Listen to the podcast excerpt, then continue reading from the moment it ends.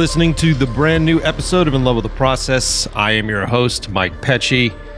What is happening? Uh, you have been listening to the sweet, sweet sounds of La Avenue.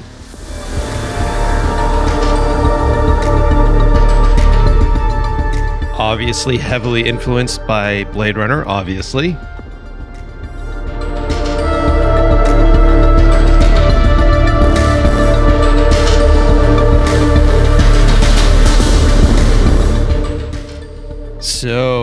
Hi everybody.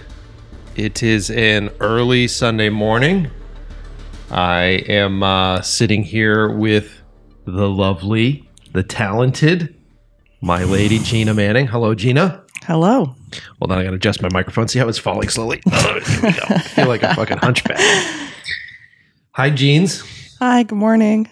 Good morning. Um, we are up early this morning to get a podcast in on Sunday. Um, we're back from vacation. We were on vacation for a week, Yep. much needed.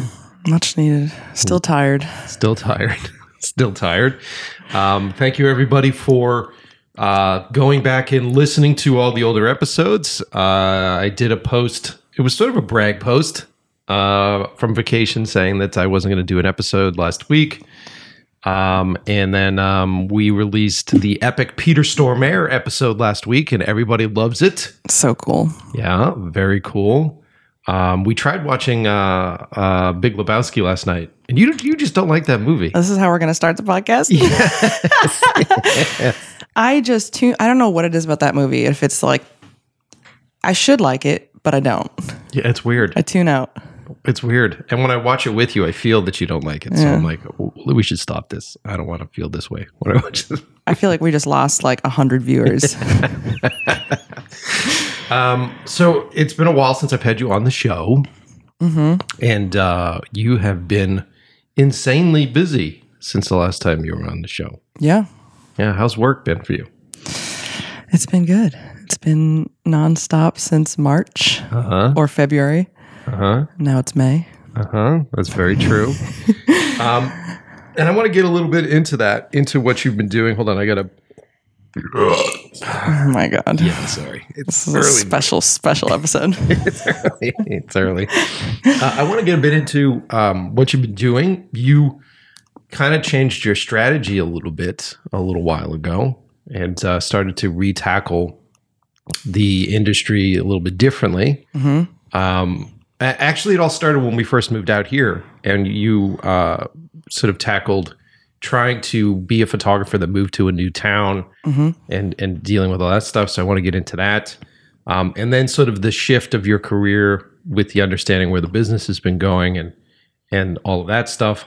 And then sort of the progression of you of what you've done from going uh, from just doing like a photo shoot for a magazine, booking Bea Miller, and then the progression all the way through to like shooting um, uh, what's his name? Twilight Boy. Just Robert Pattinson. there it is, Robert Pattinson.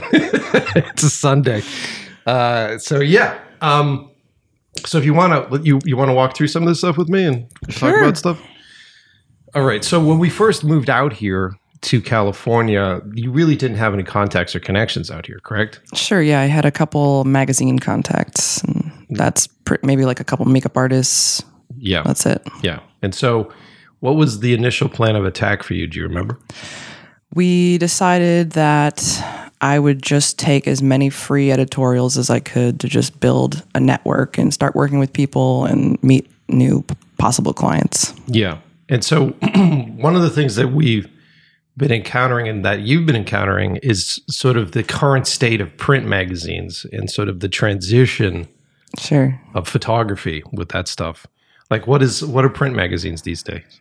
Uh, for those that's I th- a lot of them are moving fully digital. I mean, print is especially ones geared towards the youth because no one is buying magazines anymore. Yeah. Yeah, yeah. So print's basically dead. I hate to say that. I will still work print whenever I can, but But I mean from a, from a business strategy, it's pretty difficult, sure. you know? Yeah. because most magazines that are still doing print stuff just seem to be very custom tailored art magazines Yeah, you cannot make a living off of. It, it may be so cool that you have the cover of a magazine, but you cannot make a living off of that. There's not enough money in that industry anymore. Yeah, they just don't have the advertising Sure. revenue and they don't have the subscription revenue either. And I think it's just important to say that out loud on the show because I think there's a lot of photographers out there that are still thinking that that system is in place. Yeah, I mean, do it, work with amazing people, but it's just not gonna. It's not enough to live, Yeah. especially not in LA. Yeah. well, I mean, I think in general, and and we're seeing, like, didn't we hear something about? uh I feel like I heard something about a publication that had the photographers paying to submit to the publication. Oh yeah, that's a thing. Uh, especially indie magazines, um, they're very much driven by you know whatever revenue they can make. Which whether or not I agree with charging the people who provide uh, the things to put in your magazine is another story, and not even getting a free copy of your magazine. But Yeah, well, I mean, it feels like a, an extent of desperation on the part Sure, of, of that yeah. magazine. Um, and then there are a lot of these.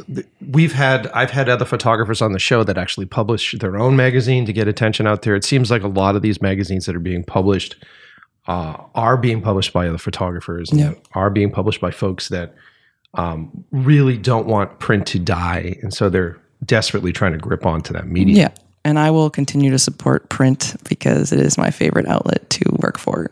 hundred percent. And I'm not saying that you shouldn't. Sure. And I'm not. I'm No, not no, trash no, talking it. Of course, of course. Yeah, I, I'm just laying down some realities here, and these were some hard realities that you had to face when you came out here. to Yeah, I mean, it was really good though. We, I was shooting a lot, um, either with publicists directly or with magazines and meeting people, and that's how we discussed on the last uh, episode I was on how I met Bea. Um, and that's been an amazing relationship since then, and that kind of jump started everything uh, for me here, and that was like a year. And then we came off of that, and I took, I think that was, we did a full year with Bea, and then I was like, I need to take a break. well, well, for those that haven't gone back and listened to that other episode, it was you did a publication. So there was a what was the publication that you shot for? I think it was Notion magazine. Was it Notion? I'm sure. yeah, or Ladygunn. I can't. I think it, maybe it was Ladygunn. Okay. Yeah. Okay. And so it's a, a great magazine, a smaller publication Mm-hmm. that really. Um, the other thing that we sort of encountered was that the resources aren't there for just the shoots alone, like budgets to shoot things, like budget for gear, budget for crews. So you had to really think Sure. creatively. Um, and so then you did a quick shoot here at the house with Bea, and you two got along really well. And it was less about the photos, and it was more about the relationship that you Yeah, it was formed. like the instant connection between us. Yeah, and it's because you do your work a little bit differently than a, a lot of other photographers do. Like, what's your philosophy on working with an artist? Um, I think my greatest joy is seeing how we can collaborate on something that we both love. Uh, it's not necessarily about me pushing, you know, my vision or at the same token, it's not always about making them like doing everything that they want. It's just finding this really like open, creative place where we can be coming up with ideas together the whole time. And how do you find that place initially? Um, I don't know. That's a long process. Where does it start? The I probably want to hear everything from them. Like I don't like to come up with an idea just by listening to their music. It's more important for me to listen to them talk about their music first, or you know whatever they're working on, um, and then you slowly build something from there. Because you're really hunting for like where that artist is in the moment. Yeah, where where they want to be, who they want to be next, if they want to be similar to you know, it's all about you know what they want to be next. Yeah, no, I mean it's true, and it's tough. It's an interesting philosophy on on doing this because what you're essentially doing is sort of skipping past the gatekeepers, which you still have to pay attention to at some point. So it's this management between dealing directly with an artist and trying to get as much as you can as far as inspiration is concerned, but then also dealing with the business side of that artist and the management teams and Yeah, I and don't struggle with. I think it's the same philosophy when it comes to labels and management as well. I mean, everybody should be a collaboration, and like everyone should be happy and heard. And I don't know, it's exciting and more challenging in a good way to have so many different inputs and still make something amazing that everyone loves. Yeah, because at the end of the day, you are doing essentially you're making advertisements for whatever they're Yeah. selling or whatever their ads for. Yeah. I mean, adver- advertising in a good way, Yeah. not, not like boring advertising. Yeah, yeah, yeah. Yeah. So it's a it's a really fascinating sort of minefield that you have to be creative in and sort of navigate your way through. Yeah, think. I don't struggle with it at all. I know you don't. That's what makes you successful. You're actually more you're better at it than I am. You, you do a much better job. Oh. I don't know about that, That's very true. but I appreciate that. It's very true.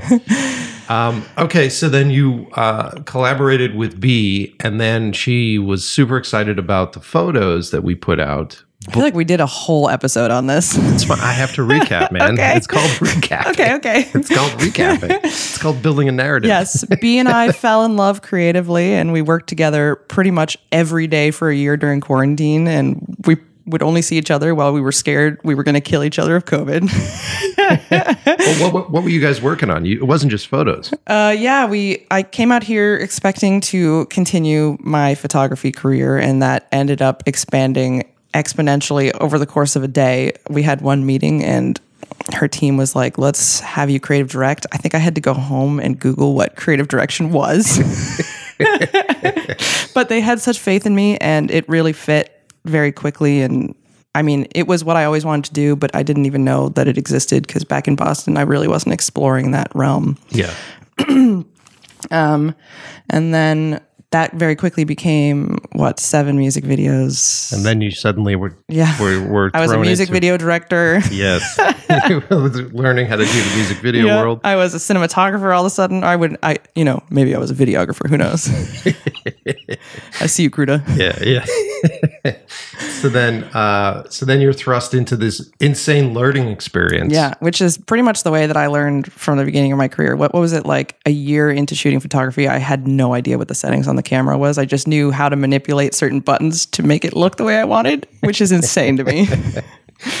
But since then, you've this is what I've always found very inspiring about you as a creative is that you throw yourself completely into it. And it's not that you're not afraid of these things, but you seem to be able to sort of jump in, even though you're you, there could be fear or trepidation. You know what I mean? It's like someone on a cliff, and you're like, I don't know if I'm going to make this jump, and you close your eyes and you sort of th- throw yourself into it, and the work uh, ends up becoming incredibly original and incredibly um, emotional and uh, raw, which I think s- speaks to a lot of folks that you're working with. Thank you. Yeah, I'd say I'm just I'm always hungry for like I don't want to ever do something I've already done. But, you know, of course, somehow it all looks like my work. But each project I take on, I'm like, what haven't I done? What am I excited to do next? I know when I started my career, I was like, what kind of photography do I even want to shoot? So I was like, I'll shoot weddings, I'll shoot dogs, I'll shoot corporate shit. but it, uh, I wouldn't. Even, what do I even do? I'm, I'm in fashion Oh, these point at yeah, this point, I, I, it has become so much because of everything that I tried. I have uh, played with in the past. well, I mean, you're. I think you're successfully building a brand, which Sure. is which is Gisela. I think that. Well, look at that segue. Well, I mean, it's true. Uh, the, the the process of everything that you've done uh, creatively has sort of shed light on the fact that you aren't just a photographer, and honestly, to to many of those listening to the show, that the career path of just being a photographer really doesn't exist anymore. There's some sort of there are people that fall into it and they find like a really special niche that pays for them to do that sort of thing, but to plan a career just to be a photographer is difficult, don't you think? Sure, I guess. I think some people can figure it out uh, depending on what type of photography they want to shoot.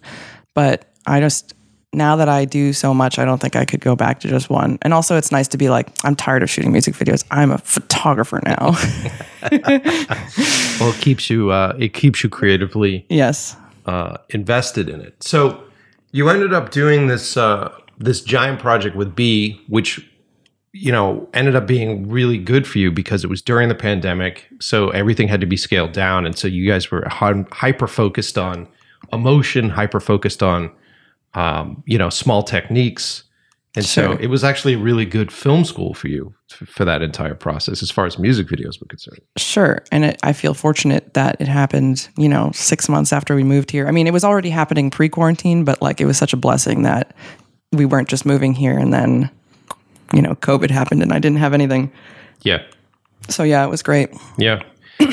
so then you uh, wrapped up Bea, and then what happened? I think that was a full year. Like that was every day for a year. We worked and we made so much amazing stuff. Um, once that was up, I think that was when I took a a six month hiatus. that I hated instantly as soon as I did it, but then I also didn't want to work. So I was like, I needed a break, not from because I didn't love everything that I did. I just I needed to take some time off, just you know, for my health and Yeah. Yeah. You had a lot of like personal stuff that was neglected sure. through that period of time. But um, so then you went through the process of taking some time off. Yeah, I got a Switch. I got really into uh, Zelda, Animal Crossing. Animal Crossing was a big thing. hmm You spent six months shaking trees and picking up apples. Wow, I was so invested for a while. Yeah, very much so. Uh, and so then, what happened uh, after those six months? Did you have? Did you just jump right into another project? What did it feel like after those six months? Uh, I think very quickly, I, I think I loved, I can love not working as much as I love working, which is a blessing and a curse. But after I stopped working, I started to feel very, you know, like I was missing work again. So I started to put out the feelers. I think what happened next was I started doing editorial again and started working with publicists and creating content and figuring out like what I wanted to shoot next and like I don't know, working with new styles and um, refining things. That was when. Is that when we shot uh, uh, Kevin Smith's daughter? Was that? Yeah, right we that shot Harley Quinn, uh, Kevin Quinn. Weirdly enough, we had Quinn, multiple Quins. then I don't. We shot oh uh, Jesse.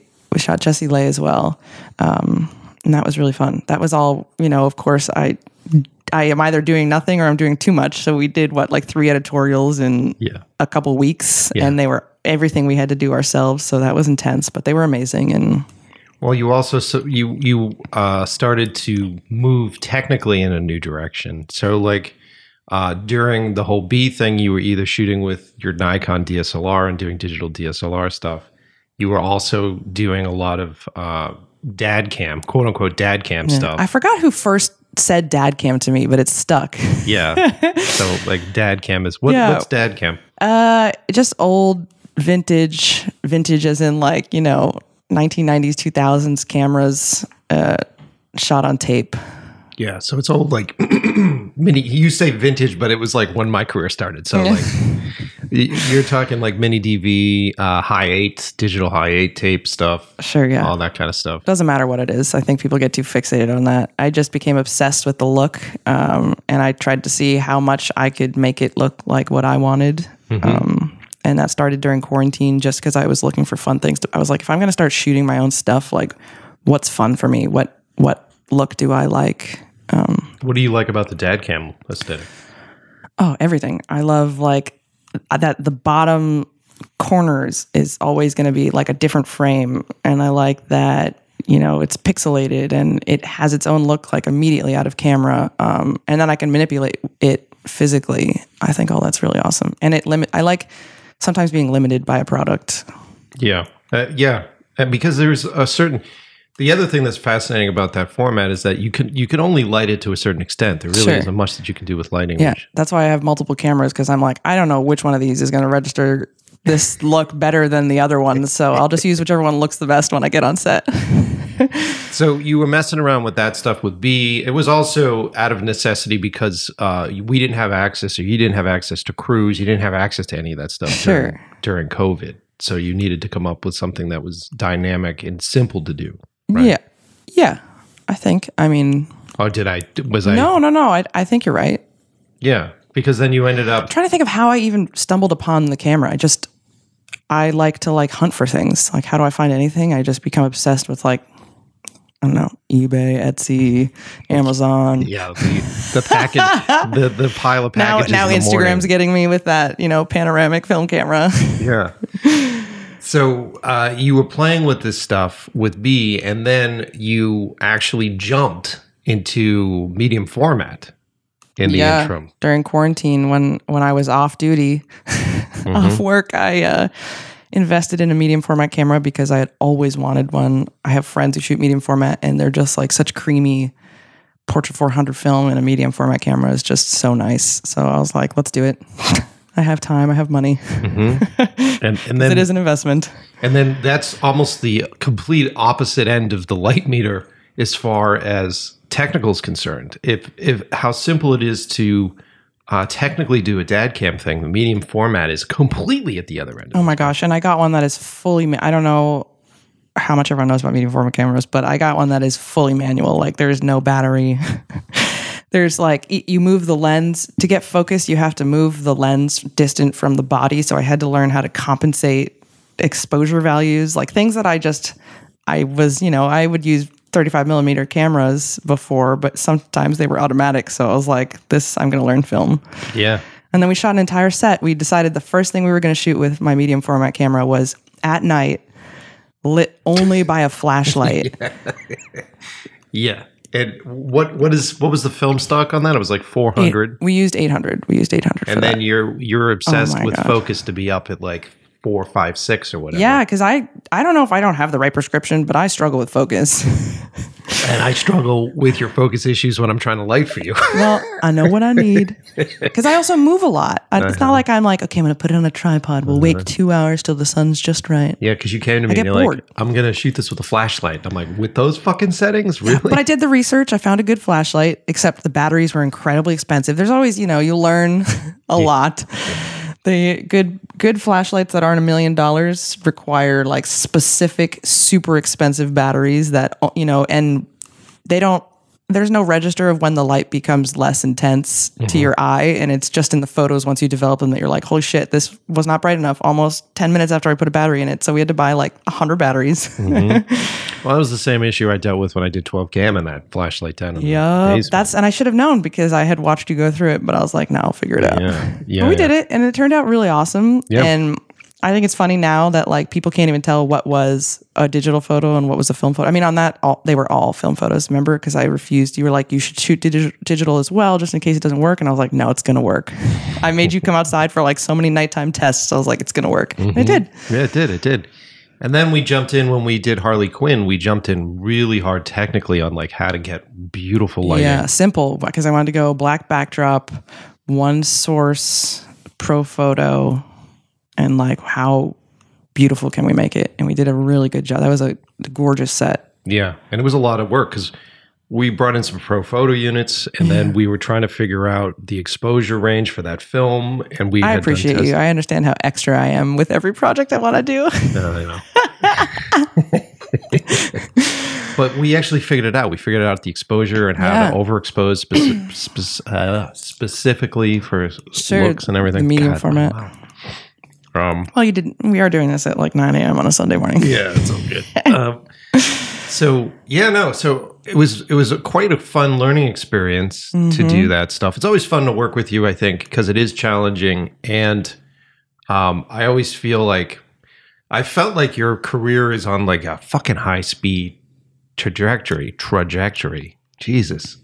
Um, and so it's it's interesting to see an idea come to fruition, and then us just sort of beat it into submission and say like this is exactly what we need and this is and then the next thing you know like three months go by four months five months go by and then the clients are like ooh how do you get this specific look and it was like oh it was all because of that testing that we had done Yeah. prior to it you know um okay so then you come out of uh break six month hiatus and that was well i mean let's be honest on the show that was tough for you right It was tough for me. Even though I was doing it, I am talking to my therapist and I'm like, I'm just never going to work again. I'm worthless. And she's like, You decided to take this time off. You can go back to work anytime. And I'm like, It's not that easy.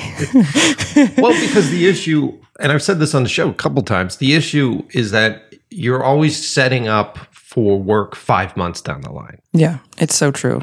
right? So, like, mm-hmm. you're doing emails or you're doing conversations for work that's going to come playing, you know, months and months from now. Yeah. There aren't just people who have, I mean, that's not true. There are, but you know, for the most part, if you're looking for bigger jobs, it's, you got to make the connection. You got to, sell yourself. They have to like what you're doing and they have to see your idea in their product or, you know, it's a process to get It takes anything months. made. Yeah. Yeah, it takes months to do that. And so, when you took such a long period of time off, the effects of that period of time were just Sure. there because you hadn't laid the groundwork. Sure. taking that time off. Some credit to myself. I was dealing with some health issues, so Yeah, you don't have to defend yourself. I was just saying that from i know that's true. It's 2022. We're allowed to take time off for our mental and physical health.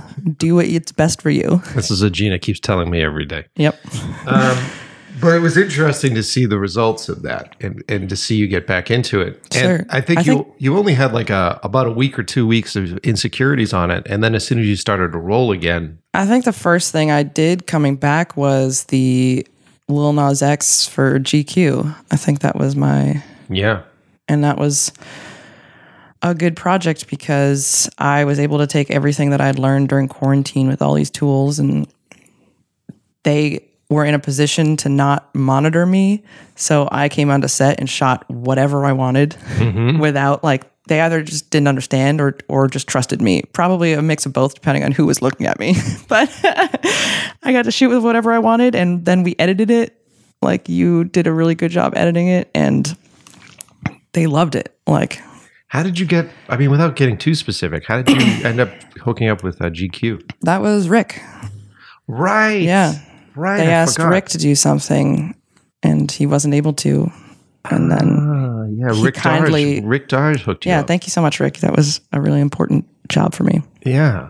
See, and that's how this business works. It really is like relationships and friends. Because. I didn't do anything like I look back on that and sure it's it's nice, like I like the way that it looks, but I wasn't blowing my mind. Like I didn't do anything new. For me, I'm like, you know, what the new aspect was that it was Lil Nas X in front of the camera. Like that was different and that it was GQ and it was gonna reach such a large not that, you know, my other stuff wasn't reaching audiences, but this is obviously like More mainstream. Lil Nas X was the biggest artist. Like there was no way I was turning down that job, even if it wasn't a great rate. Yeah, yeah, because of payment. Yeah, Yeah. because of the payment. But the um, the other thing that was fascinating too is that they just didn't they just initially want a behind the scenes person? Is that what? Sure, yeah. That the job was for a behind the scenes, but when I kind of vetted out, I was like, "This is what I'm going to do," and they, I yeah, I can't differentiate if they just trusted me or didn't know what that was. But I was like, "I'm going to do all these things, and you're gonna like, here's my work, and is that what you want?" And I think the shoot was coming up in like two days, so they just kind of had to be like, "It's we're using her, or we're not going to get video footage." Yeah, yeah, yeah. So you were able to crowbar in what Yeah. you wanted to do. Yeah, I didn't sacrifice anything. Like I just did we did exactly what we wanted and it turned out so well and they loved it and like it couldn't have been better for the next steps. We're in this weird transition right now. So these magazines and publications are in this odd transition where Yeah, they're all going digital. where they're going digital, and a lot of like. What uh, was it? Them or was it another company where suddenly like they just fired like the entire photography team? I don't know, I can't remember. Forget which magazine yeah. it was. I mean, it's happening. Do you want to do that right now? No, it's okay. You can. We would have to pause because I have I would have to drink half of the water bottle. No, go ahead, do it. Okay. We can do it on air. Oh my god. Yeah, do your uh, take your pills. so while Gina sits here and drinks half a water bottle, um, yeah, no, I forget what magazine it was, but it was a magazine that we had heard about where, um, because of the transition, because of the at the end of the day, it was because advertisers were no longer advertising in print, which means that they had to rethink their structure. Sure, and and magazines are just getting rid of their print issues. Yeah. Like how many have we seen go in the past year? So now you have uh, these larger magazines that have laid off uh, entire departments of people that usually do that. And they're bringing in new folks to do this new digital thing. And these magazines are still trying to figure out what that fucking digital thing means.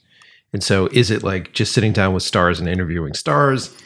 Like, how are we shooting our covers? Are our covers photos? Are our covers video at this point? Most of this stuff is ending up on social media.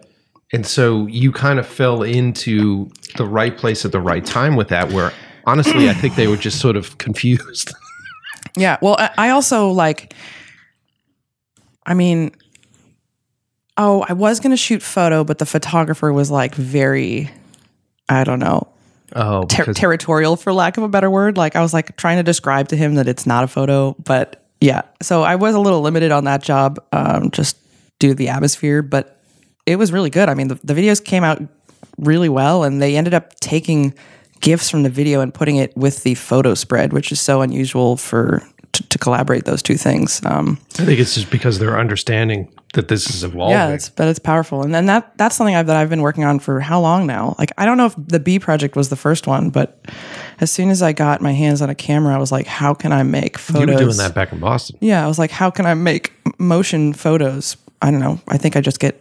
I think boredom is like my main, my main driving force to try anything new. But I was like, oh, how can I make something as cool as the photograph move, but not too much where I feel like I need to have a story. I don't know. I just I was trying to build something, and it ended up coming up at the perfect time. People always say like, you know, if you get lucky enough to be doing something at a certain time, that's how I feel about the Robert Pattinson job. Was like Yeah. the perfect time for something that I had been working on for like three years, and now, I mean, It got huge. yeah, I feel like that was so cryptic. We can get into that if we yeah, want. we will. We will.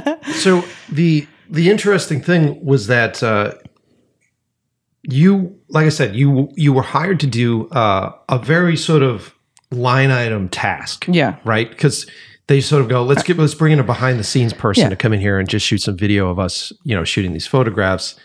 And instead of just sort of going, hey, I'm just going to make a day rate, I'm going to fall Yeah. in line with this, you were like, no, no, no, here's an opportunity for me to actually Sure, exactly. Yeah, I would I wouldn't do it if I was I have to be creating something that I want to create in any capacity if I do any job. I won't do a job unless I'm making something that I want to make. So I was like, how can I luckily Noel over at GQ is amazing and he was like, I trust you like this is everything you're talking about so cool. He came on to set, saw my tools, and he's like, amazing. Like I can't wait to see like he it takes someone like believing in you that has the power to give you a job. So that was really great. Yeah.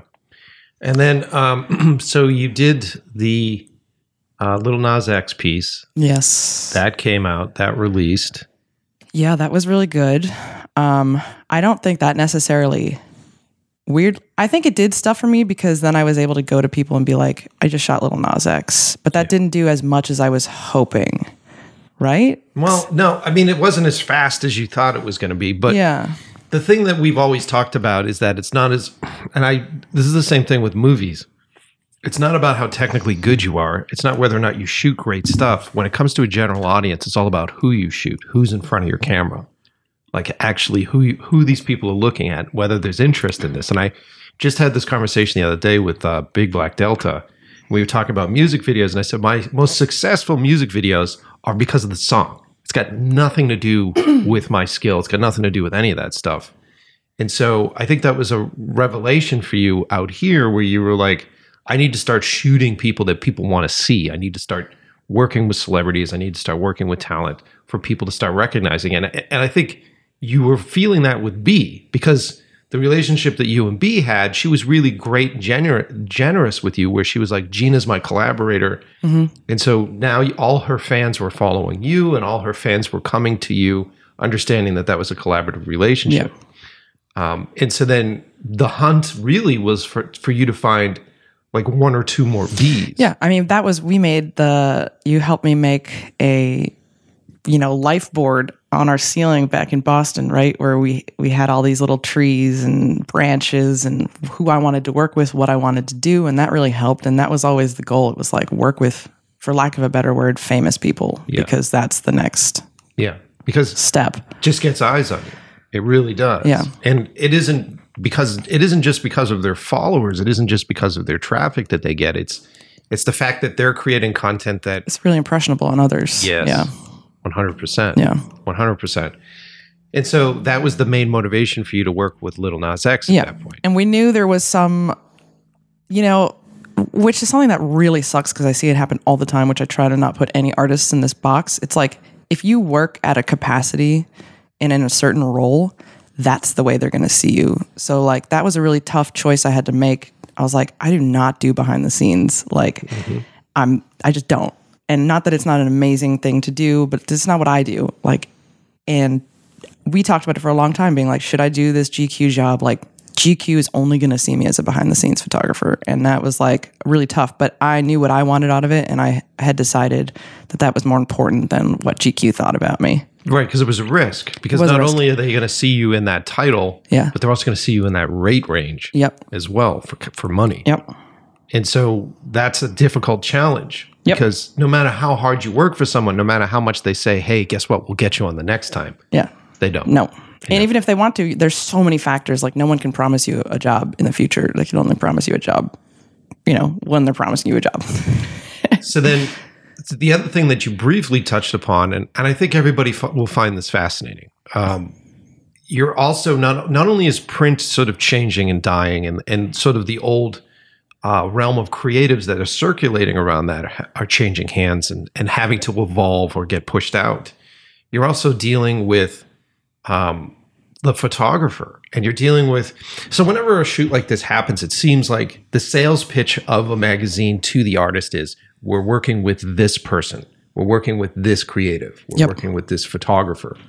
And so they bring in uh, the the talent is either attracted to or in, in, enticed by whatever this photographer is. And so then there's a sense of ego that comes with that photographer because you know, as you're listening, we are we're all insecure, right? Most people have imposter syndrome. Like you've had imposter syndrome, I've had Sure. imposter syndrome. And so there's a sense of ego that needs to, to come into a project. So like that photographer's agent may say, like, everybody fucking loves you, you're the shit, this is what's going on, right? Sure. And so then you you walk onto this job and it's your set. And so then when you're looking around on the set, you've witnessed this, um, if there are other photographers around or if there are other creatives that are on your set, some people get kind of fucking snippy about that shit. Yeah. Some people get kind of worried about that stuff.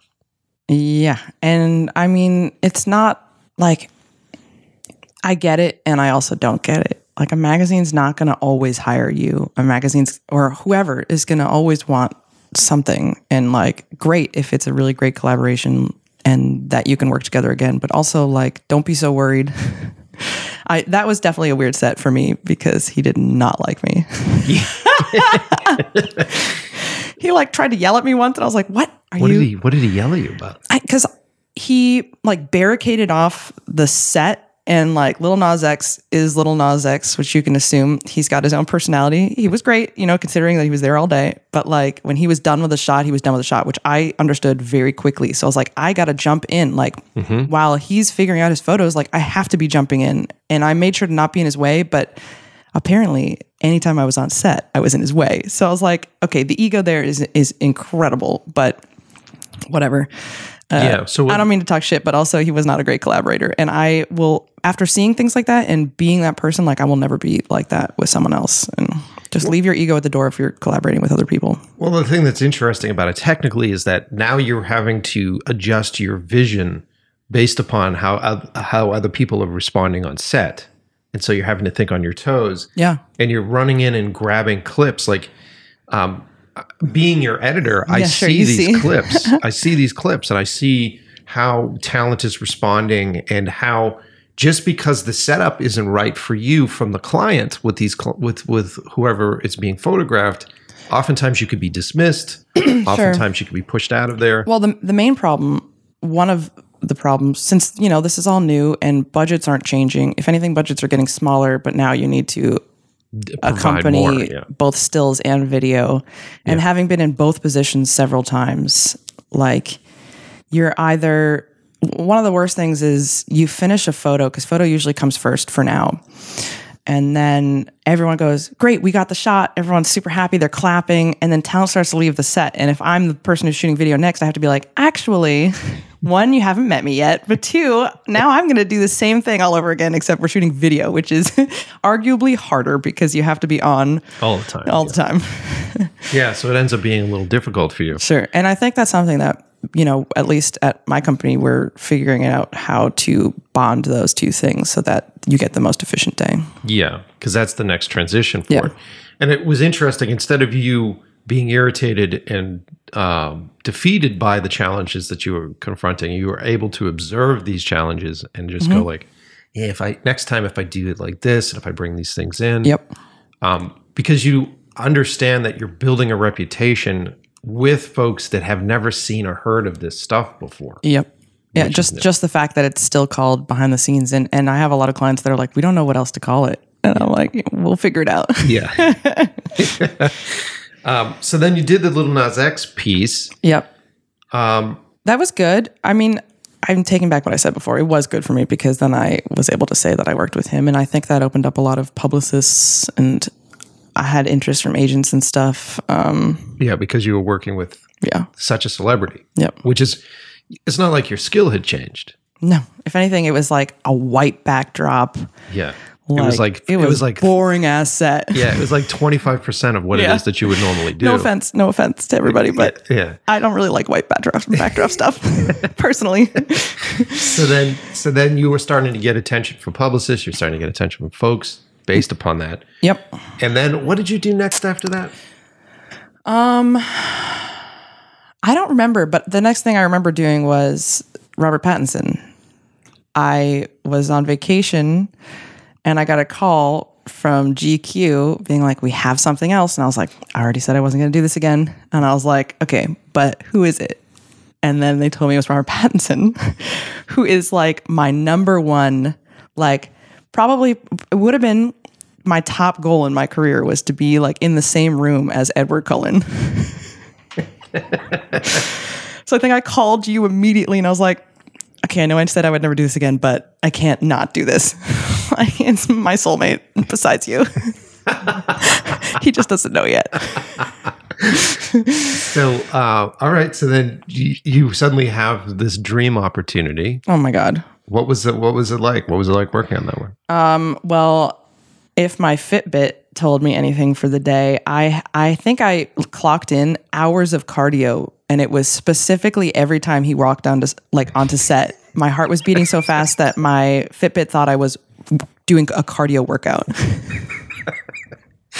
what was it? I forget what you said when you first saw him. What was the first exchange? Oh my gosh. So he was walking onto set and I was going up a ramp to get into the back room and he was coming down and he wears like very dad outfits that disguises him. And I like looked up, made eye contact with him, noticed it was him. He made eye contact with me back and I immediately like shuttered my eyes and looked away and I was like, this is the worst first way. I'm going to be working with him. He's going to be like, this girl's so weird.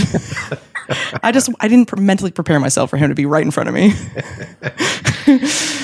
So uh, that was an interesting set for you. You were actually really impressed with the photographer on Yeah, Jack Bridgland. He was awesome. Um, I was very, you know, like it was great. Sometimes I work with people and I'm like, "Mm, that's not how I would do it. But I was like, fuck yes. Everything that he did, I was like, fuck yes, I would do it like that. Like, great. Like, overall, fantastic. The way he did it with practicals and also he was shooting digital and film. Um, he had plenty of sets and everything was like minutia details. Like he gave me so much to work with, and I was very grateful for that. And he was a very, very humble collaborator. You know, when it was my turn to come in, he's like, "Let me know how I can help. Do you want to use my crew?" So overall, ten out of ten for Jack Bridgland. Yeah, right. And so then, um, so did you get? It seemed like you got more time shooting with. Robert. Yeah. So I had learned because that was the first time I had ever worked uh, alongside a photographer besides you, like with a stranger, and had to find my own way. So I knew what I needed, and I told GQ if I was going to do this again, like I needed specific time and I needed that understanding, and I made sure to talk to everyone beforehand um, and meet Robert as soon as I could.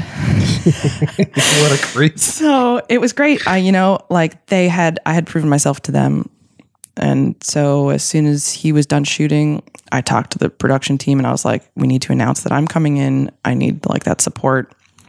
And I had time with Robert and like, they kind of prefaced by being like, we don't know, you know, talent can sometimes not want to shoot video or whatever. But Robert was an amazing collaborator and like, he did, he let me have as much of his attention as the photographer did, which was really great um, so yeah, we we had more time and a lot more to work with, and I would say unbiasedly, which people may not think I am able to say, mm-hmm. Robert Pattinson is probably the best person I've ever shot. Like so professional, always on. Like some of the shots that I had were behind the scenes, like or rather not candid. Candid is the best way to put it. Like he was preparing for a shot and getting into a role and like focusing on what he wanted to be as a character, and and those that even that was great footage. So Yeah, he's a fantastic actor and collaborator. you had a lot of footage for that one. Yeah.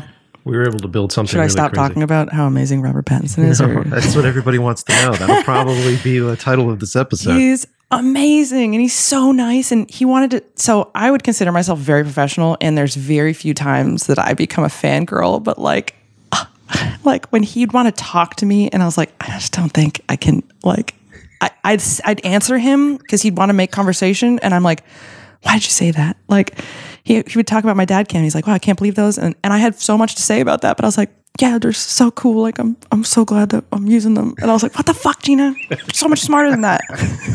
I think I'm going to call this episode "Gina cheated on me with Robert Pattinson." Oh my God. I think that's what the the title of this one's going to be. um, so yeah, so you you shot all this exciting footage. You had like sort of a career Yeah. career changing day for you. Yeah, it was.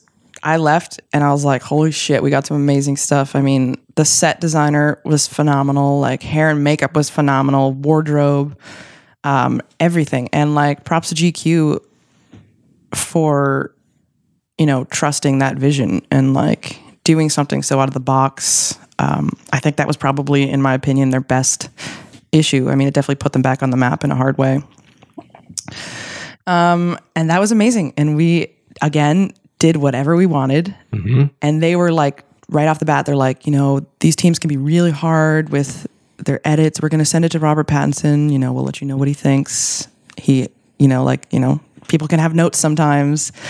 Uh, and no notes from anybody, like no notes from GQ. He loved it. Like Yeah, it was it was another cut. straight cut and dry, straight and forward deliver. Yeah, and it was it was fun to do that edit. Yeah, you did an amazing job. Thanks. It's funny that you're, you know, you have uh, a horror director doing your edits for Yeah. fashion stuff. It's completely apparent. And I remember when we were cutting that piece and I started to put like animal growls underneath him that Oh my god. made me laugh. Yes. they're not, they're not going to go for this shit. And uh, they did. I think there has to be like, well, I, no one can do what we do because there's such a unique, like, so many factors into what we do that are based on ourselves and the people we work with. But like, we there's a certain level of everything that we do that makes us laugh, which is so weird because it's also so serious and it's so high art. Like, Yeah. I love it. I, it's usually me in my mind making fun of it. Yes. Is really what it is. Especially in the edit where I'm like taking the piss out of it, is it. As Yeah, but it's just so it's so good. The way you edit is is amazing, and I'm I feel very grateful to Thank you. collaborate with you. Thank you. Um, yeah, because I could be a temperamental collaborator. Whatever. I work with a lot of divas, so Um, so then, you know, I don't know if you want to talk about this stuff, but then when the when the piece released, Oh, um, I guess GQ has something in their mandate where they can't credit the video team. yeah, I don't, I won't begin to understand that, but they pumped that video out everywhere. Everyone was posting it, and there was no credit to me. Like, yeah, and I know the people that I knew in the team were apologetic about it, but I'm like, just credit me. Yeah. Like, it's not like you're paying me a million dollars to get over it. But Well, y- y- look, and I'll I'll say it like the the fact that they released that footage made it incredibly confusing for I think it was destructive on your part, but also on the photographer's portion of it because then there was a confusion all the way around. There were people that were like, Gina, you shot those amazing photos Yeah. for Robert. And you're like, I didn't fucking shoot the photos for Robert. and then there was a sense of like everybody not knowing who did the video stuff Yeah. for it. And I had some people that were like, "Is this you?" And I was I was very grateful for that. That Yeah, and it was t- it was tough. It, w- was one of those moments where you, when you're dealing with these larger companies, they sort of like go, yeah, "This is not what we," and you're like, "Okay." But everything's changing, and the, the world in which you're working with is changing. And if you're, frankly, if you're going to ask incredibly talented people to come in to do something for no money for a small budget because you don't apparently have the budget for that stuff, the least you can do is allow that person to get the advertising based upon the work that they've done because Yeah. that leads to more work. That's the whole purpose. Oftentimes you'll get asked by clients like, "This is a great opportunity for you." Well, it's not a great fucking opportunity for me if you're not putting my name underneath the fucking product. yeah. Like that's that's not what that is. It just seems like an old way of thinking that you know they need to. Everyone should be moving forward with collaboration and crediting, and like the power of crediting is just. What what would it have taken just my handle on Instagram? Yeah, no, because within the first, because remember it was a struggle. You you Yep. came to me and you're like, they didn't put my fucking name on there, and it was a struggle for the first half hour because that's when the most people see Yep. the piece, and the algorithm sets that up. yeah. And so then I forget what their response was. Oh yeah, we don't need to get. We I don't mean, need to that's private. But it. like, I will say that you know, credit if you're going to work with people whose work you respect, credit them. I mean, that's what you can offer them. You know, they trusted me. It was great that they trusted me with my art. It was great that they let me have this amazing platform to work stuff on. But crediting should just be commonplace. Like, Yeah. We need to move past that. It doesn't cost them anything. It's not like they're No. paying per character when they Yeah. when they write stuff underneath. So then we just didn't sit on that shit. We did our own campaign after that. And Yeah. we were making sure that we were putting it out there, that you were the one that was doing all this stuff. And it ended up working out in the in the end of the game. Yeah, it was it was really good. Um uh, that was probably like, you know, of all the years I shot Dad Cam, that project put Dad Cam this is going to sound egotistical, but I think this is true. Like that fucking project put Dadcam on the mainstream map. All of a sudden like I've been shooting Dadcam for so many years and everybody is now like, "What camera did you use on this project?" and like, "How do you do this?" and "Can we hire you to do this?" Like we were getting inquiries instantly from like friends and strangers and I'm just like that's not what makes the project good, but Yeah. No, it's welcome welcome to the era of dad cam. You're welcome. and that was totally like you hear about that shit in movies where it's like, "Oh, you know, you just got to be doing the right thing at the right time." And that was exact like I never thought or you know, you just never think that's going to happen because you don't even think it's real, but it is real. Like nobody cared about dad cam before that project and that photo spread was just so influential and Mm-hmm. the video that went along with it i just started to see people doing like that exact thing you know Mm-hmm. people were recreating stuff which was very humbling and like You were seeing it slightly before with the Bea stuff because when you were doing the Bea stuff, the next thing you know, a lot of music videos were the same kind of vibe, and those things were rolling out. yeah yeah, yeah, sure sure. I mean in general there are always going to be people that are inspired and by anyone's work and try to replicate it but like this was like gig like it was so successful and it was amazing Well, I, and and then when I talk, because I have folks writing to me all the time about it too, and asking like how we pulled off certain edits and how we did certain things, and I try to explain to them like it's not. You can't just go out and buy a rig like this. There's so many different things that are involved with it. It's Yeah. not just the camera; it's also capture cards and Yeah, capture I have people that I respect being like, "Hey, what camera did you use?" And I'm It's like, not just the camera. "You're a cinematographer. You know how little eh, of an impact that truly makes at the end of the day." and, and what you're getting for for that is you're getting not only all the camera gear that you show up with because you show up with you're like an like a painter that shows up with I'm a mad scientist a bag full of shit and so you're always pulling out of this bag full of stuff and sure there are some products in that bag that you can buy and that Yeah. you can find um, and we've seen other people pick up your products and use them on set it just doesn't look the same because of the weird way that you got into it. You came into all of that stuff backwards. And so this backwards process that brought you into being a director and, and a, a music video director has created a style for you that comes from like backdoor not learning. knowing too. Yeah, Yeah. I think not knowing was didn't put me on a path that everyone else was on because I wasn't like being schooled or like this is the right way to do this. I was like, I don't know how the fuck to do this. And Well, it also helps that you can seduce me into cutting for you too. that's like so true. you've got 20 something years of editor that just sort of sits down and bangs out these clips. Oh yeah, and uh, director, and Yeah, well, you know, whatever. you're an amazing resource that I will never shy away from sharing. Thank you. Um, but um, yeah, no, it was fascinating. It was fascinating to see the culmination of this, and then that Robert job then led to other jobs for you. Instantly, yeah, that was like That's how you worked with uh, Boohoo Man, right? Yeah, we worked with Boohoo, amazing collaborators as well. I feel like I've been so fortunate lately. They were just like, we want what you have. We trust you. Like on Yeah. set, I was trying to like show them what I were doing. They're like, we love it. Like, thank you for showing us. And I'm like, this is amazing. like, yeah, yeah, yeah. And then fast forward to, I don't know if you're allowed to talk about no, the project. anything yet. that isn't released, we can't. T- we can say that we did things, but we have to be very ambiguous. I don't think we could say what they're for. yeah. So there's a couple of other we got some cool ass projects coming yeah, out though. with some interesting folks, and yeah. and uh, you know, uh, some celebrities. I guess we can talk, Some like- celebrities have been on my edit system. Let's just say that that we've been. Met, We playing. shot an upcoming cover for Teen Vogue. We can say that. Okay, Teen Vogue was Yep. a shoot. Yep.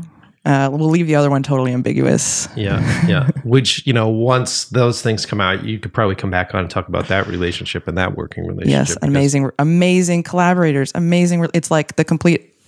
I don't want to always shit talk GQ because I think you know they're great. A lot of the people that I know there are great, but like the other collaborators I've had are phenomenal. Like full creditation, full credit. Yeah. Yeah, and full understanding that the industry's changing and full Yep. collaboration Respect. and want and respect, which at the end of the day, I think that's what anybody wants as a collaborator. Yep. Is that, you know, and and people will sacrifice, you know, payment for that. Mm-hmm. You know, I think that's really important. Um, let's take a second here and uh, let's do some advertising. Okay. Are you into doing some advertising? Sure. Yeah. All right. Let's do some advertising. What are we advertising? All sorts of shit. We're also going to plug your new sponsors Oh, sick dog. on the show. So grab a cup of coffee there. Um, I'll throw music in now in post. Okay, we'll hit some music. The music will be running. Music Yeah. time. Music is happening. Let me run through some of mine. This is uh, the point of the show where we're going to do uh, a check in with our sponsors. Um, and uh, don't go anywhere because I'm sure we're going to get into some interesting little technical things here for all you nerds out there that are like, how can I make my stuff look like that Robert Pattinson stuff? Get Robert Pattinson. What gear? What gear can I purchase that will seduce him? You have to learn how to drool and stare at him uncontrollably. I did a very good job. I think most of the people on set had no idea. Afterwards, I was like, that was happening. All right. So uh, first up, supporting the show as always are our good friends over at Puget Systems. Both you and I work on Puget Systems on editing on PC. Love you, Puget. Yeah, we do. We've hung out with the boys. Yeah. We actually spent time with them in Vegas. Oh my gosh, so fun. Yeah, we have to hang out with them again. And Yeah. then they they came out here and did their photo shoot out here, which you were in one of the photos. Was I? Yeah. There was the Oh, one yeah. about the photographer. yep, yep, yep. Yeah, you were in that one. Uh, if you're someone that is a photographer, let's say you're a jack of all trades, you're someone that wants to do what Gina does, um, you need to have a powerful PC, especially since a lot of the stuff that we're cutting is mixed mixed formats. So, like you're dealing with uh, sequences that have dad cam footage, uh, 6K footage, all sorts of different stuff. You want an editor that can run all that stuff seamlessly. And uh, Puget is really trying to uh, focus these days on working with post production houses. So there's a lot of you video editors out there, there's a lot of you color graders that are listening to the show, and you guys are hitting that point where your systems aren't powerful enough. And you need something uh, that uh, will run the newest formats. You need something that will keep up with your workflow. Uh, and uh, let me just say this, man buy a PC. You guys have heard the rumors. You know that PCs are stronger these days. You know the options are unlimited. Um, I think the one thing that's holding a lot of people back from buying a PC is that they don't want to build a PC. The idea of like trying to research what hardware is working with what hardware, Yeah, I don't want to do that. uh huh. So the thing that's great about Puget Systems is that these guys benchmark test everything. They try out all the new gear. They they mess around with all the new software updates. They know how to build a system that works perfectly for the software that you're going to use. Head on over to PugetSystems.com, check them out, but reach out to them. They have uh, consultations where they can talk you through what it is that you need, and if they can't do it for you, they're honest about it. They will tell you what works and what doesn't work. So whether you're a post-production facility, whether you're a color grading facility, or if you're just somebody who's a photographer that's doing music videos and doing all this stuff, you want tools that work for you. You don't want a tool to tell you no. Drives me fucking crazy. Gina will hear me yelling when shit doesn't work right. Yep. I, I you know, put out all sorts of bad energy apparently. So um, head on over to PugetSystems.com and check them out. Speaking of the Robert Pattinson piece, I think one of the and the Boohoo piece, I think one of the most powerful aspects of that, besides your footage and besides the fact that we shot a celebrity, was the way it sounded. Do you agree? I agree. Because you came to me and you were like, "Oh, for Robert, I'm thinking opera." I know. And I was like, what the fuck, Gina? Like, really? How much money do you have for budget for opera music? Like, where are we going to license opera music? Um, and uh, luckily, right around that time, I had started to talk to Jambox. And so I just researched their website. I went through their website and I went, holy shit. Mm-hmm. Remember? Mm-hmm. The scale of opera that they had on their th- on their thing for a very affordable price was staggering. Yeah, GQ fell in love with that. They used that for all their promotion as well. They were nervous at first, right? What? Oh, yeah, about using a different company besides the ones that they have licensing rights for. Yeah, Yeah. because a lot of these big magazines have licensing rights with other companies, Mm-hmm. and so then you're forced into using whatever library Stock footage or music they have, yeah. Yeah, and a lot of that stuff is terrible. yeah, it Yeah. was a struggle. Let's be real. You go through that music and you're like, this is making my footage look like shit. Um, and so I knew how great Jambox was. I found the opera stuff on there. We did the cut with the opera stuff in there and we sent it to the client and they were excited about it, but they were like, do we have the ability to use this music? And I was like, yes, we do, because I have the unlimited commercial plan, which allowed me to uh, put that music in for only $19.99 a month. Uh, so if you head on over to Jambox right now, check out their library. Like, are you impressed by their library? Because we go through it all the time. Yeah, and the fact that you could break apart stems, I think it's amazing. Yeah, and we can build music and build custom music. We did that with Boohoo, man. We couldn't find a track specifically that worked Yeah, so you took what, like four or five Yeah. songs and built something custom. and built a custom. And th- we did uh, a similar thing with, if I remember correctly, the only thing that we had to do with Robert Pattinson is we had to do.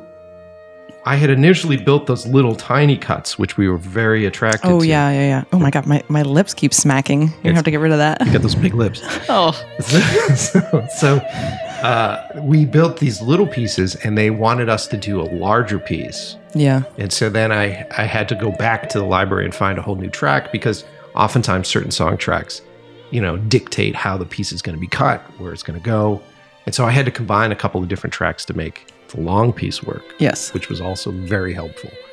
If you head on over to Jambox right now, check out the songs. These are the this is the website that we use for all our music licensing right now. The other projects that we're not allowed to talk about, I have also pulled for you from Jambox. Jambox just asked me recently to put together a playlist on their website. I think they're going to be doing um, a new blog post, a new artist sort of feature of me and my work up there. If you're curious about the songs that we use for Robert Pattinson, if you're curious about the music that we've used for these other pieces, I've put them together on a playlist, which you'll be able to find on Jambox, jambox.io. Why are you taking your headphones off? Where are you going? I gotta go pee. Okay, go pee. It's fine. Uh, head on over to jambox.io right now and check out their subscription plans for $9.99 a month. If you're a if you're a vlogger, if you're a student, if you're creating podcasts, you get access to all their music, unlimited downloads. And this is for social media posts, web and streaming, personal student projects, or film festivals. It's a great fucking deal. Uh, there's a 30 day free trial right now up there. If you uh, check out, if you're someone that is doing corporate stuff, digital ads, weddings, if you're shooting for magazines like we were, the unlimited commercial plan is the way to go. It's only $19.99 a month with a seven day free trial. Definitely check it out. And if you're a student, you get everything from the unlimited commercial plan for six bucks a month. Uh, and that's for use in student projects, film festivals, web streaming, and all that kind of stuff. Um, and if you're someone that is tired of subscription plans, you can do single song licensing as well. And it's starting at like $19.99 a month. It's really, or not a month, per, per song rather. So 20 bucks a song. It's fucking great. I cannot say this enough. I say this on every ad read with these guys, and a lot of you are listening. Let me just say this right now. Gina, has Jambox changed the way our stuff looks? Yes. Do you believe that though, honestly? Yeah, no, I think we have found. I remember the Lil Nas X we had to use, or we thought we were going to have to use their stock sites, It and then we we ended up going with Jambox, I think, and we Yeah. found an amazing song. I was trying to replicate like a Frank Sinatra esque.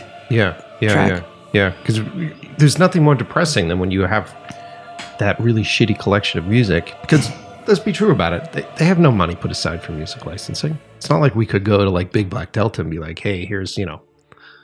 60 bucks, you know, make a song for this thing that's going to be seen by thousands and thousands of, pe- of Sure. people, you know, it's just unfair. So uh, head on over to jambox.io and have it change your world. So, exciting news on your front. Uh, you have a new sponsor. Who's your sponsor right now?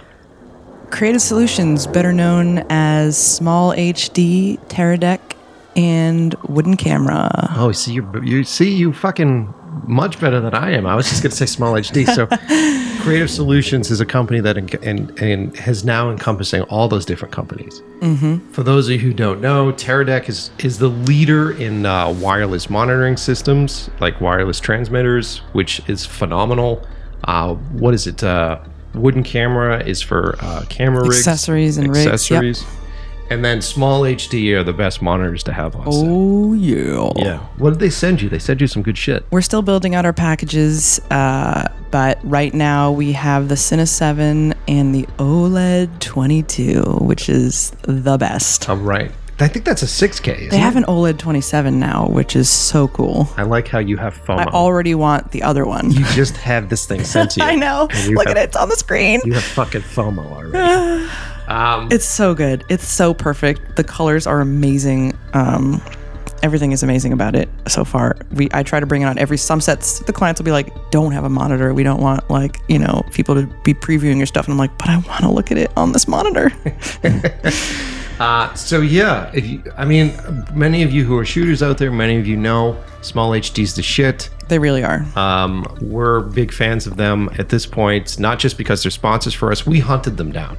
They didn't come to us. We hunted them down because we love those monitors on set. One of the most difficult things as a cinematographer and as a shooter and as a guy that's lighting for you is trying to get true looks and trying Yep. to adjust on set. And one of the things that you're very fortunate to have when you have me come as a lighter, a oh gaffer, here we go, is that I'm also manipulating real time while you're shooting. And so I'm always looking for a point of reference.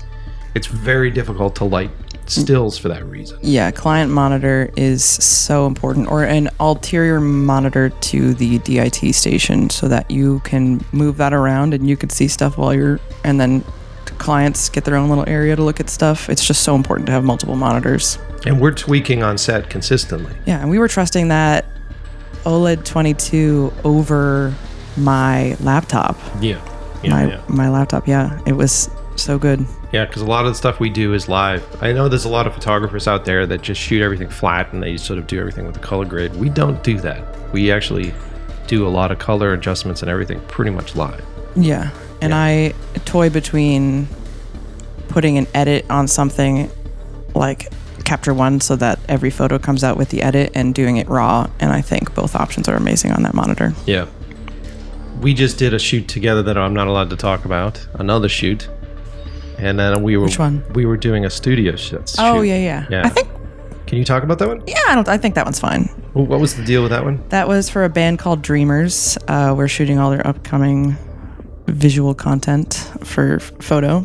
It was a big photo shoot because you we ended up uh, getting the hookup and getting a space from. Coyote and our friend Kira that works over at. Kira and Jake, they're Jake as well. amazing. Yep. They ended they up hooked up. us up with an amazing studio uh, and i have been like the job couldn't have been better timed because i was like i want to shoot on Schmidli backdrops and i want sand and i want to like make a world in a studio and that obviously requires money and time so the right project came around and that was like couldn't have been more of what they were looking for anyways so it was very serendipitous um, and we built out two sets but we had to make it feel like five or six different like items at least as Yeah, far looks. as visuals Yeah, looks yeah. yeah.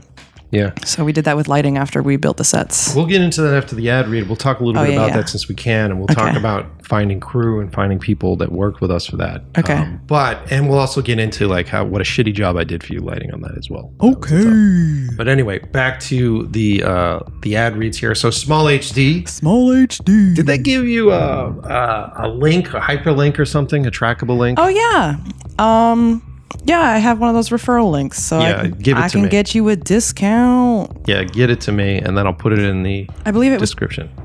uh, i can't remember how much it might have been 10% which is sick Yeah, was it something like that? i think I, I'm, I feel like i'm promising something that isn't real Don't yet promise it yet. okay We, we can. It- we it's can, something guys it's yeah, something there's- So there'll be a discount if you Yeah. guys click on Gina's reference they're link. amazing collaborators. I'd consider they remind me of Puget in the sense that like any issues I have, which are few and far between, um, they're immediately tackling it, and they're very like they feel very small and like they are you know Yeah. very attentive to your needs. And We've got a bunch of new really great sponsors. We got those guys. We have a new battery company, which I am not talking about yet, but we'll be talking about them next week. yeah, Um, and this all sort of ropes around the Blackmagic sponsorship Oh, as yeah. well. So we've been shooting with the Blackmagic oh my 6K god, Pro. I feel like I'm the perfect uh, person to talk about that because I'm the one who's like, I don't ahead. like big cameras. I want it to feel like my DSLR, but I couldn't shoot my DSLR anymore because 1080 is unacceptable for some reason. Mm-hmm. So now I have a 6K that's about the size. You tried to like,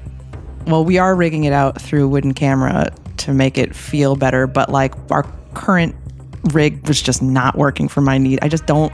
I didn't feel comfortable with it. So. let's just let's just put it this way: hot yoga doesn't give you upper body strength. Oh my god! but wooden camera was amazing, and they're like, I think I was like, I don't like to carry heavy things. They're like, we got you. We'll figure it out. Uh, yeah, no, we're putting together a really sweet shooting rig with the uh, 6K. Um, the 6K has been very beneficial not Mm-hmm. Oh my only gosh, for you I love it. but also for post. Yeah, because I can. I that for that Boohoo Man, we wanted to shoot infrared, and I tried using an infrared lens, and I, that just knocks down too much exposure. So we put a LUT in the camera, so while we were shooting it, I could see what it was going to look like in post, and that's so fucking cool. Yeah, yeah, yeah. And then I think we, I don't know, did we end up using the LUT or did you build a custom LUT when we did the, Mm. the edit on that? I think I built a LUT. I can't remember, or I tweaked that one. Yeah, yeah. Yeah. Um, so yeah, having the ability to store LUTs Mm-hmm. in the Blackmagic camera and project those LUTs just for preview, not baked into the footage onto your monitor. Yeah, so cool. really helps. And I can't say this enough. We're constantly putting our fingers in the soup. Like while we're shooting, um, we're constantly moving things. We're constantly tweaking things. Like, what does this LUT look like if I put a gel on this light? Yep. What does this LUT look like if I dim this light down five percent? What does this What does this look like if I'm shooting daylight? We are consistently testing and pushing these things as far as we can. Mm-hmm. There is no simple option here. This isn't like you just put a setting on a camera and you get the look that is what Gina's look is. It is consistently being adjusted. And as we hire assistants and as we work with assistants, that's a big part of the training process. Mm-hmm. The boot camp that we go through with these folks is like trying to teach them how to tweak real time, Yep. how to have the confidence to tweak real time while you're shooting and while you're doing things. Because oftentimes, as we've discussed on the show already, you're thrust into these worlds and you have to shoot something within 15 minutes. Mm-hmm. And so you have to be confident in the knowledge of what it is that you're getting as an assistant that works for you. But also, you also have to rely on this gear that's Yep. giving you as many options as you possibly can um, to build these things in post a lot of the time Yep. as well. So the combination of Blackmagic, Small HD, and Puget have really enabled you to create these things Yeah. fast, efficiently, and beautifully Reliably, yeah. and reliably 100% and this is honesty as i speak to you and you guys know how honest i am on the show so if you guys are even curious about how to put together a package or even start to work in a creative way the same way that gina does the same way that i do check out all the links below go look at the resources that are available to you and if you have questions for me specifically or questions for Gina specifically, you can write to us on Instagram and we'll try to point you in the right direction and give you the tools that you need not to replicate our work because fuck you if you do. Also, don't waste your time on that. Figure out what you like. Exactly, because by the time you figure out how to replicate this stuff, We're doing some other shit. yeah, we, the clients don't want it anymore. It's more about building that package, it's putting together those tools that enable you to be a creative force. Mm-hmm. And I think that's the important aspect of it. Um, let's see, what else? Who else am I missing? Uh, oh, brand new sponsor for the show. Very excited to have these guys on. Um, we are now working directly with ShareGrid. Woo! It's a big thing. You use ShareGrid, right? Yep. Yep. Gina says as she looks at her phone. Ian has COVID. What? You shouldn't say that on the show. We'll get rid of that. We don't know who you're talking about. I'm not Yeah. going to edit that out. oh my god, edit it out. I, I don't want to edit anything on the show. It's, It's, not, not coming out. taboo to get COVID anymore. Yeah, it's okay. you know a virus. I'm not editing. There's no editing on Okay. this episode. Uh, so, so, His address is. so ShareGrid. You've used ShareGrid before. I love ShareGrid. I love ShareGrid because there's a guy down the street from us who has all the lenses that I love, and I can just drive down the street and pick them up. Well, for those of you who don't know what ShareGrid is, because some of you guys are new, ShareGrid is a great opportunity. Uh, it's a website that allows you to rent from other uh, camera operators, other folks that exist out there that have this gear and they're looking to make some money on it. Uh, so it's a great place to go to rent uh, affordable gear, but more importantly, all of you that work in this industry, all of you that are trying to continuously make uh, rent, right? And you need to have that passive income, you need to have that supplemental income as you're waiting for the next job to line up. Maybe you didn't do your homework, maybe you didn't go through the process of talking to clients and you're in that four, month interim waiting for the jobs to come through. Um, and you've got a bunch of really great gear. Maybe you're someone that spent money on an Alexa, maybe you spent money on lenses. Uh, why not make cash on that stuff? So let me give there an ad read officially here for ShareGrid. Do you own camera equipment that you're not always using? At sharegrid.com, you can earn extra money renting out your camera gear to local filmmakers and photographers. ShareGrid vets every renter and gives them access to instant insurance to make sure that your gear is always covered against damage or theft for 100% of its value. That's important. ShareGrid is the largest largest camera sharing community with over 150,000 creatives sharing over 1 billion worth of equipment. Sign up today at sharegrid.com backslash ILWP and get $100 worth of promotion credits for your listings. You can list all types of gear, camera lighting, audio, grips, props, even location, really anything production related. Don't wait. Start pu- putting your gear to work. Go to sharegrid.com backslash ILWP. That is sharegrid.com backslash ILWP. Uh, the link will be in the description of this episode. I'm always looking for ways to help you guys make cash, man, because passive income, supplemental income is what keeps us afloat. And oftentimes that's through selling stock footage. Oftentimes that's from renting out your gear. Uh, that's also being smart about licensing your stuff, licensing your photos. This is something that we talk about all the time, right, Gina? Yes. Yeah. Like properly licensing your photographs and getting money for it. How often do clients want to have like the entire folder folder of raw images for some low fucking dollar amount? Um, not that often Come on. Because it's not an option with me. okay. Gee, Get off your Sorry. phone. You're on a fucking podcast. I'm not. It's ad reads. What am I supposed to do? I'm just trying to transition. I am being your viewer and your audience. Oh my god. Gina. Uh, so yeah, I think- License your photos. What that for ShareGrid? no, I was just saying. So, so- oh my god, you were not listening to anything. But look at me. I'm using sponsors' names. ShareGrid, All right, Small we'll get out of HD. the ad read segment. So I think that's I got everything somewhere for to the be. ad reads. Okay, all right, relax. What time do you have to be off the show? How long do we Uh, have? well, I have to be at the cafe at noon, and it's 11.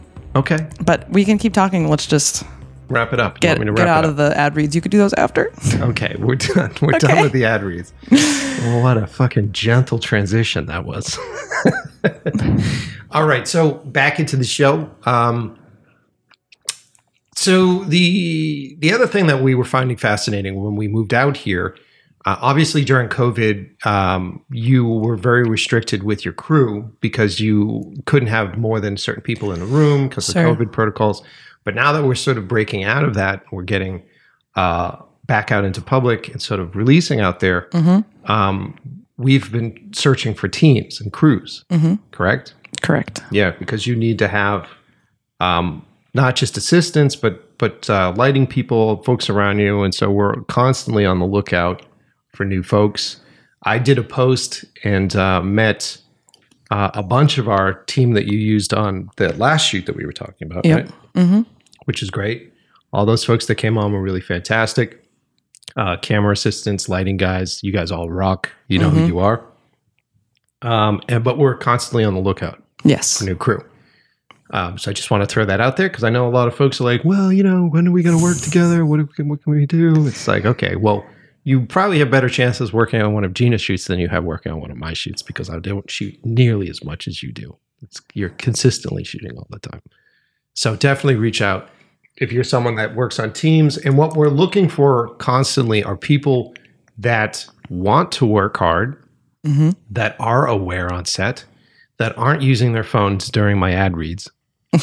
you know what I'm saying? Uh huh. So- Yep. and that you know have uh, the need and want to learn, um, have really good set etiquette, and uh, are just honest and truthful. And there's plenty of room to learn on our shoots. There's plenty of r- room to make mistakes. Yeah. We are not gatekeepers. Not at all. Um, so if you're someone that is out there looking for work and want to do some stuff, definitely reach out. Reach out to me or Gina and just sort of lay the groundwork. Yeah. It's not like we're hiring every week, but we're always looking for people, looking for teams. And in my ideal world, I'll have someone that I hire multiple times, not just once. Because if I hire you once, then I need to keep teaching people, and I'd rather someone who just wants to get into a groove. Yeah, yeah, yeah, yeah, hundred percent. Um, yeah, and uh, oh, the other thing I wanted to talk about, humbly, was that uh, when we did your last shoot, I had a lot of fucking trouble on that shoot. Yeah. When we were lighting that shoot, I had a lot of trouble on that shoot. I don't know why. Like there was this point where it was a very simple setup where it was a backdrop and lighting for this backdrop, and you know I just had to, like I had such a struggle trying to figure out that look. I remember there was this one moment on set where I was I was holding the whole production back. I was at least an hour late for the whole production. It was tough. We figured it out though. We did. That's Yeah. what I like about working with you. But it was interesting and it was it's these moments where like I've been lighting for so long and I've been doing this stuff for so But we long. take major breaks, Breaks from it. between, So you yeah. can't just expect to come back in with all the tools. I mean, you may have the raw skill and everything, but like if if there was someone else who was lighting every single day, they would have been like they Mm-hmm. would have helped guide us quicker. But we did figure it out and we did a really good job of navigating a tough situation. we did. I just wanted to bring it up that, you know, there are these moments where everybody fucks up. Yeah. You fucked up. I'm just joking. You did a really good job. I, there was a lot of stress and and like I've come to realize that there needs to be I mean I've always felt this way but like there needs to be so many people on the set doing their own jobs so I could come over and help you but I also needed to be like manning the crew and like Yeah. talking with the especially cuz we were like you know the clients were waiting so I was like I have to go be present for them um I think I just gave you some like Yoda wisdom and then I would have to leave. You did. You did a good job with it. And it was weird because we were trying to we were trying to light this background and give this certain vibe. And when you're working with strobes, strobes are very difficult because you really can't see a real-time preview with strobes. So the constant fight is like, Yeah. can we see a frame? Can I see a shot? Can we see stuff? Because you're trying to make that work as, as quickly as possible. But the other thing that I struggle with with strobes, and we work really hard to work with Profoto all the time because they're the simplest to use Yeah, and they're consistent. consistent. And the issue that I have with strobes in general is that they're incredibly powerful. And so they're just, as far as light's concerned, they're not giving off shallow, they're not giving off gentle light. They're just giving off like fucking hard punches of light consistently. And so we're constantly trying to figure out how to manipulate that light and control that light. Um, and at the same token, uh, you love uh, cinema lighting and you love a very specific type of lighting, which gets difficult to do at certain camera settings.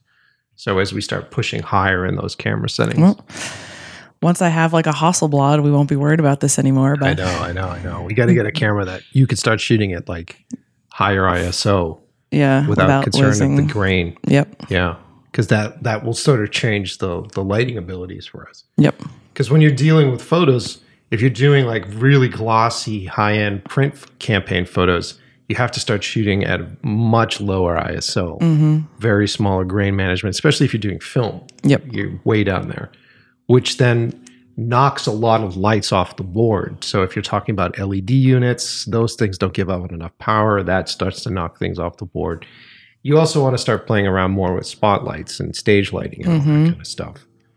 So we have to find a camera that will enable you to do that stuff. So those of you listening, if you guys have any suggestions on a really great low or high ISO camera with very lo- low grain, hmm let us know. Let us know what you guys are shooting with, Um, because we're on the hunt for that sort of thing. Yeah, I still have that we had that Nikon for so many years. I mean, it's done well for us. It really has. Yeah. It really has done well. What was that? That's the D810 that we've Yeah. been shooting. We had the? D800 and then we went to the D810. And that's like, it's funny how relevant that camera still is. It's still one of their, yeah, one of the top of the lines for Nikon. Still. Yeah. yeah, and it, we still shoot some really great stuff with it. yeah, no, I love it. I mean, I trust it always. It's just, The problem with that camera, I think, ultimately is that it's very technical. It's still like a digital camera. It's very technical. And I think when you're shooting digital stuff, it just feels technical. A lot of times you're not getting a lot of those imperfections that you like with all of these rando cameras that you're pulling in, Mhm. you know, or like weird lenses and stuff like that. And so we're always strapping on strange lenses or shooting through like prisms or yeah. trying to make it less technical than digital ends up being. Yep. Yeah, so after doing all that work and stuff, we actually got uh, a minute to go on vacation. We got to go on a trip. I got to hang out with my parents. You get along with my parents really well, right? I do. Yeah, we got to go up the coast, stay up uh, on the Route One on the Pacific Coast. What was the hotel we stayed at? What was the Pink Tickle Pink. Tickle Pink, which was rad. You got to see uh, sea lions. Yep. I got to see sea lions. What was that like? Stinky. Stinky. Well, we were driving down the coast of California, and uh, Gina and my dad were staring out the window, and you guys were looking at a beach, and you're like, Well, we were both looking for living animals in the ocean, and until that moment, and then suddenly we saw twenty-seven thousand elephant sea lions, and it was amazing. it was absolutely weird. It was insane. It was weird. It's like a bunch of fat dudes like laying on the beach, tossing sand over their bellies. Yeah. It was very strange. But I couldn't help but laugh when we opened the door. My mom started to dry heave because of the, The stink- smell. the smell that came in. Um, I love that coast, don't you?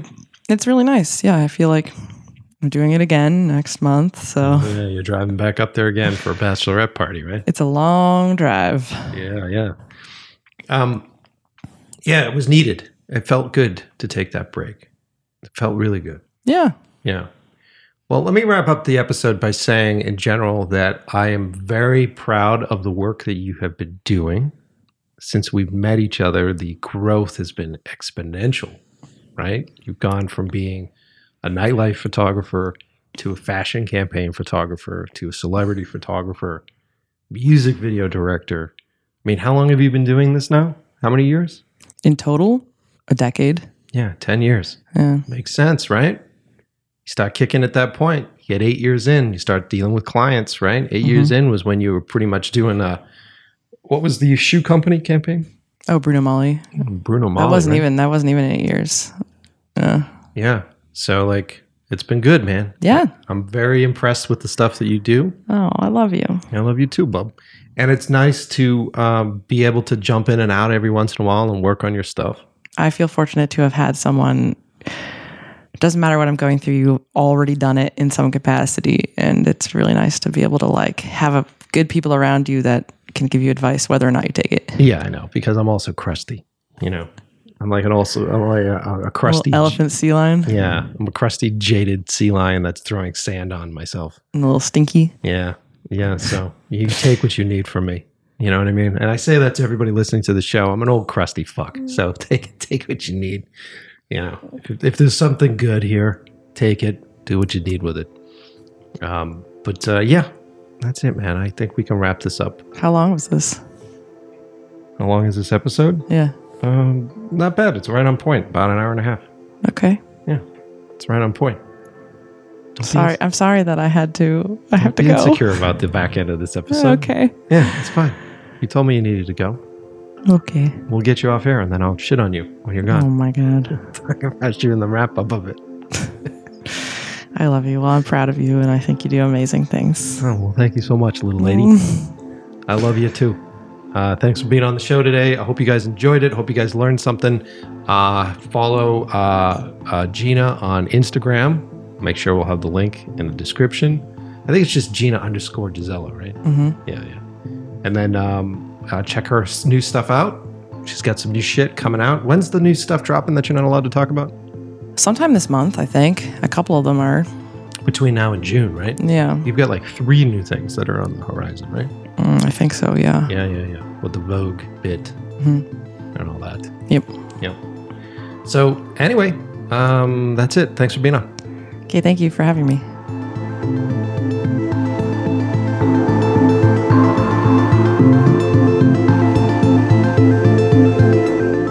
It is. Me hanging out with the lady. Um, you guys had been asking a lot of questions on Instagram about uh, the work that uh, Gisela has been doing and uh, the edits that we've been doing. And I appreciate everybody following me on Instagram um, and constantly checking in and sending support and messages of support uh, for the projects. Um, and I just wanted Gina to come on and we would uh, just sort of give you guys a bit more insight into how she's making the crazy stuff that she's doing and how she's finding a way um, to have a business and be successful in such a, uh, you know, really intense uh, period of transition for a lot of these industries, uh, whether you're talking print or you're talking music and all that sort of stuff. So I'm fascinated with everything that she's been doing lately, and I'm fascinated with everything that she's learned lately. And I just wanted to give you guys a little bit of a glance behind the curtain uh, into what's going on. So, if you want to check out um, all of Gina's latest stuff, head on over to ginamanning.com. There's definitely a bunch of her posts that are up there right now. Um, she also has links to her Gisela website, which we'll put together. Um, but you can see uh, her amazing spreads and everything that's happening. And as you look through all this stuff, just know that it's not about the tools, it's not about the gimmicks. It's really about the mindset and the creative mindset. And she touched a bit apart, a bit on it uh, earlier in the episode. Um, but it's about how she collaborates with these artists and how she connects with these artists that lead to really great stuff.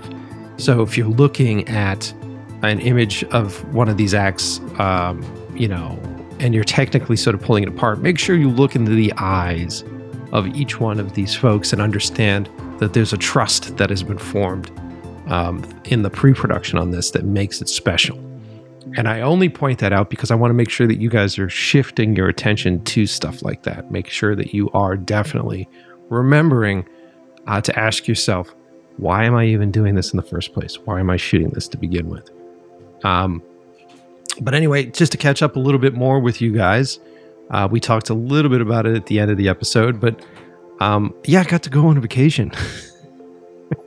it was nice. It was really nice. Um, it had been three years since I saw my parents. It had been three years uh, since I got to cook with my dad, and my dad uh, is uh, a main food inspiration for me. Uh, obviously, there growing up, he would always introduce me to strange new foods. There are stories of how he would drag the high chair over to the stove and feed me as a toddler while he was cooking. Um, and he was so excited to come out to Los Angeles because of the food.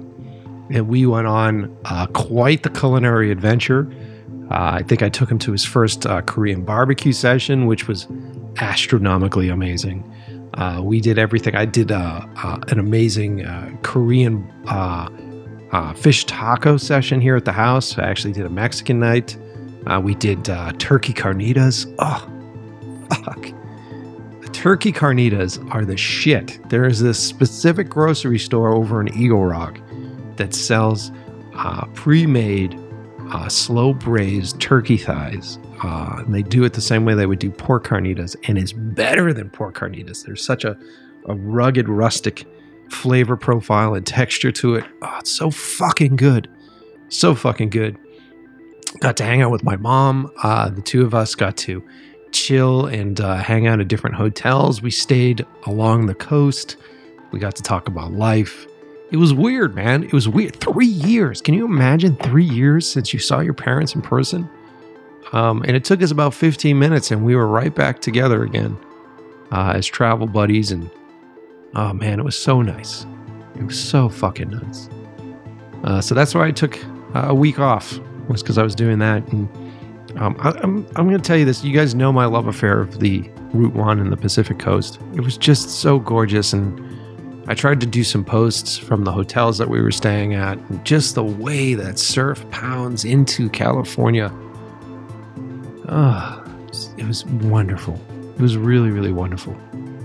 Um, so uh, make sure that you're spending time and you're checking in with your family and you're checking in with the people that support you and make sure that you're living your life a bit.